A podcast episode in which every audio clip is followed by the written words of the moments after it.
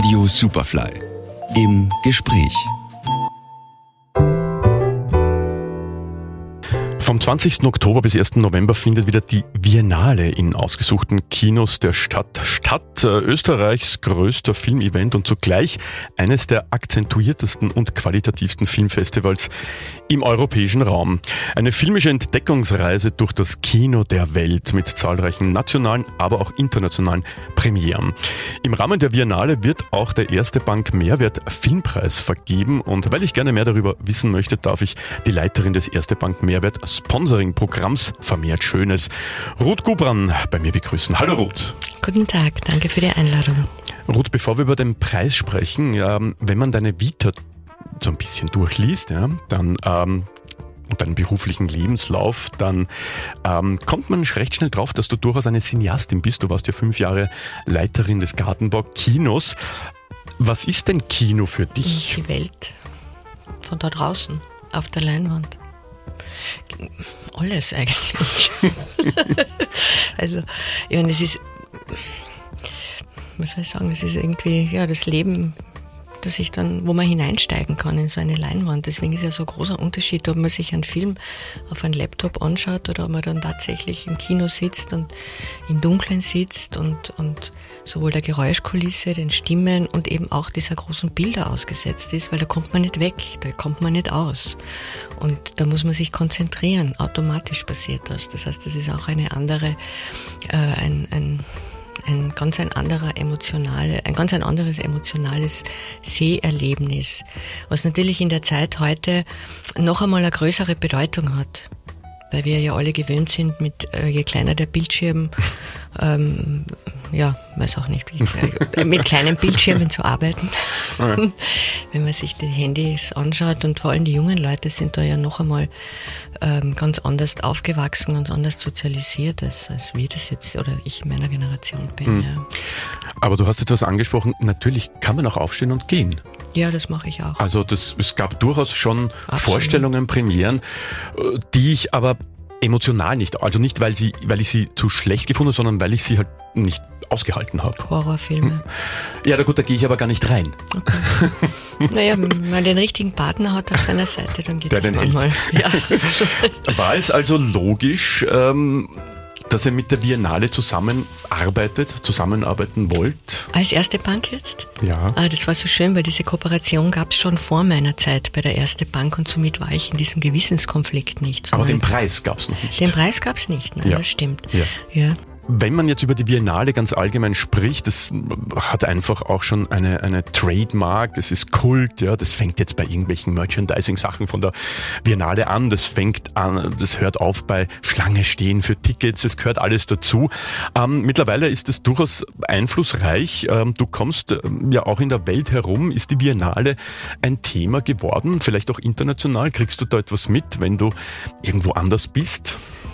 Ich bin jetzt keine Filmfestivalreisende, muss ich dazu sagen, aber das, was ich so in meiner aktiven Zeit da in der Branche mitbekommen habe oder was sozusagen passiert ist, ist, dass die Biennale auch als Filmfestival durchaus auch eine ganz wichtige Position hat, weil sie sich ja auch, die Biennale ist ein Publikumsfestival und das ist auch sowas wie der USB, sagt man da, ne? Von diesem Festival und ich glaube, das zeigt sich auch in der Auswahl des Programmes, ja. Weil eben auch zum Beispiel viele Kurzfilme gezeigt werden, beziehungsweise auch Dokumentationen etc. Ja. Und die anderen großen Filmfestivals, Berlin oder Cannes hat sowieso ganz einen anderen Fokus, weil es ein Branchenfestival, ja. Berlin ist, glaube ich, so eine Mischung. Venedig ist auch ein Branchen, da kann man Filme einkaufen, das ist etwas, was bei der Biennale ja nicht passiert, das ist ausschließlich ein Publikumsfestival. Und natürlich ist es so, dass für die Filme, also für die österreichischen Filmemacher hat es natürlich eine besondere Bedeutung, hat auch eine Geschichte mit der Präsentation der österreichischen Filme, die sich in den letzten Jahren, also die immer besser geworden ist, muss man sagen. Und ich glaube, im internationalen oder in der Entwicklung der Rezeption von Kino und Filme in Kinos haben Festivals noch einmal eine besondere Sonderstellung, die sie jetzt, oder Sonderstellung ist vielleicht auch das falsche Wort, aber eine Wichtigkeit, die sie bekommen, weil sich eben das Sehen so verändert und verändert hat und weiterhin verändern wird, kommen ganz andere Verantwortungen dazu für ein Festival. Absolut. Bin ein bisschen abgeschweift von deiner Frage, wie wichtig die Biennale ist, aber ja, sie ist natürlich enorm wichtig. Ja. Ist die Biennale, bist jetzt jedes Jahr damit beschäftigt und immer wenn es Richtung Herbst geht, ist das auch so eine Herzensangelegenheit von dir, weil du ja auch durchaus filmleidenschaftlich bist. Ja, absolut. Da kann man sich nicht wehren. Das ist, also für mich ist natürlich das Gartenbau Kino ganz ein besonderer Ort und wenn ich dann einfach vor Ort bin im Kino, dann fühlt es sich einfach gut an, warm ums Herz, die Leinwand. Man kennt auch die Menschen natürlich, das sind ja viele Verbundenheiten, die da dazukommen. Ja. Ja. Nach Hause kommen ein bisschen. Ja, es ist schon so. Ich habe einen Freund, der erkennt Wiener Kinosäle am Geruch. Ja. Riecht nicht alles nach Popcorn? Nein, im Gartenbau Kino zu meiner Zeit gab es dort keinen Popcorn. Aber das gibt es ja nicht. Na, aber das kennt man doch auch, wenn man in unterschiedlichen Wohnungen ist oder so. Durchaus.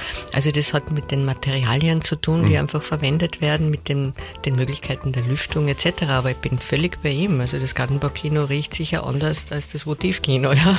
Und ich habe meinen Freund aus Frankreich zu Gast in Wien gehabt, mit dem bin ich ins Gartenbau Kino gegangen und er ist reingekommen und hat nur ein Wort gesagt: Wow. Genau. Also schon einzigartig. Ja, na, absolut. Den Mehrwert Filmpreis, den gibt es jetzt seit 2011, also wird er heuer zum 12. Jahr vergeben an österreichische Filmemacher oder Filmemacherinnen. Magst du erzählen, wie er damals zustande gekommen ist? Oder besser gesagt, was war die Intention, überhaupt einen Preis zu geben? Warum hat es einen Preis gebraucht? Ich glaube, also es hat einen Weg, der sich nicht über die Überlegung, was machen wir jetzt zusätzlich, ergeben hat, sondern es gab eigentlich zuerst den Ort. Ich war privat in New York, habe Kontakt zum Deutschen Haus dort gehabt. Das Deutsche Haus ist vielleicht vergleichbar mit sowas wie das Goethe-Institut. Das ist eine Institution, das ist angeschlossen an der NYU, das ist die Universität, die quasi mitten in Manhattan ist. Und die haben Residenzprogramme. Damals wurde das Deutsche Haus von einem Österreicher geführt, deswegen war diese Verbindung auch so nahe.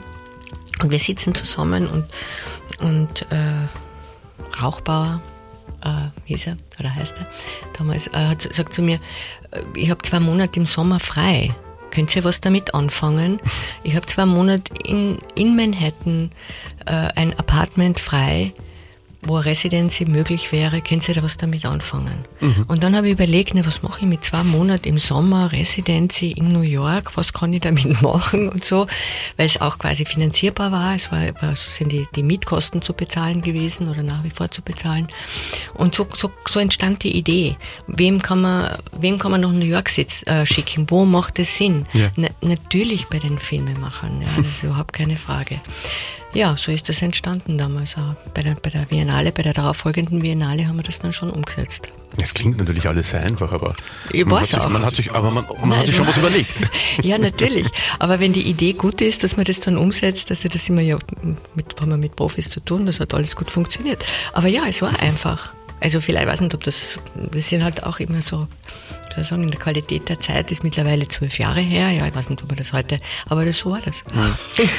Lass uns über das technische Prozedere dieses Preises reden. Er wird, das ist glaube ich ganz wichtig, von einer unabhängigen Jury vergeben, dieser Preis.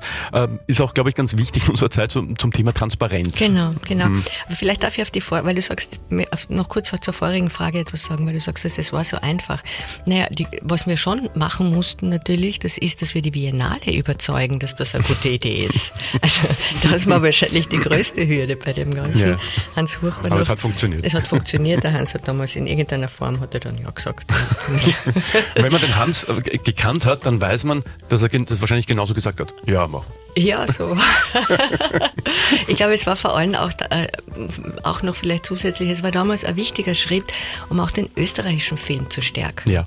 Weil es gab schon natürlich einige Preise, die im Rahmen der Biennale vergeben worden sind, aber es war vor allem auch ein internationales Festival und dadurch gab immer schon die Diagonale für den österreichischen Film, aber bei der Biennale selber war der Stellenwert des ausschließlich österreichischen Filmes mit diesem Preis noch einmal gestärkt. Und das war eine sehr schöne Sache, ja. Genau, zum Technischen jetzt, zur Jury. Ja, wir haben natürlich, also die erste Jury macht der Viennale Direktor oder jetzt die Eva San Giorgi, die Direktorin. Das heißt, aus der Auswahl der Viennale Filme, die dort sozusagen kuratiert werden, die stehen bei uns zur Verfügung. Es ist immer eine Reihe von Spielfilmen und eine Reihe von Kurzfilmen, das ist jedes Jahr anders. Manchmal gibt es 5 Langfilme, heuer gibt es 10 Langfilme. Die Anzahl der Kurzfilme sind auch immer variabel. Und wir haben natürlich für diese Auswahl noch einmal eine Jury einberufen. Das sind 3 Leute, die ziemlich konstant sind. Es gibt eine Person, also eine Position, die ab und zu wechselt, aber die auch ziemlich konstant ist.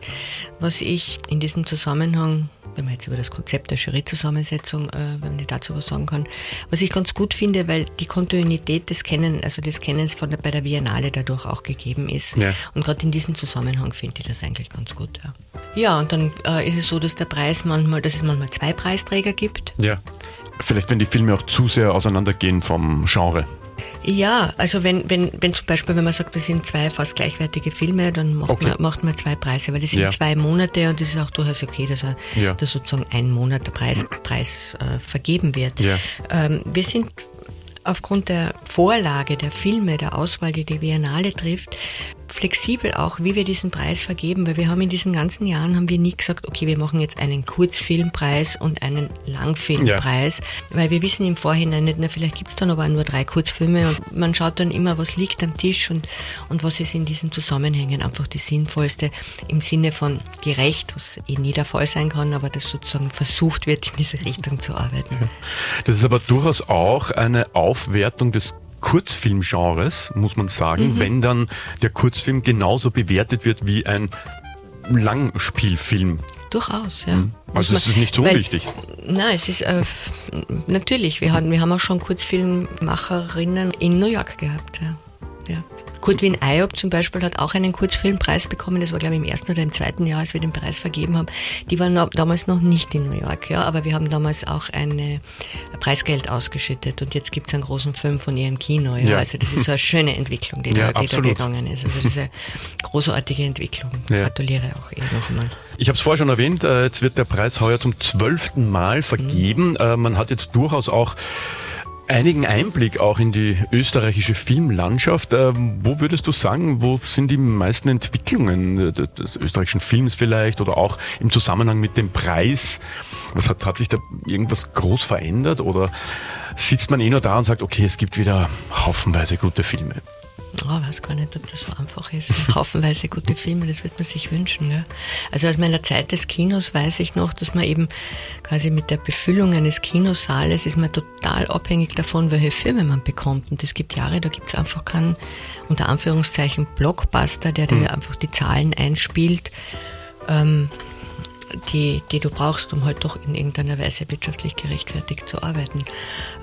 Bei einem Festival, ich meine, ich finde, das ist eigentlich der interessanteste Punkt, den du da ansprichst.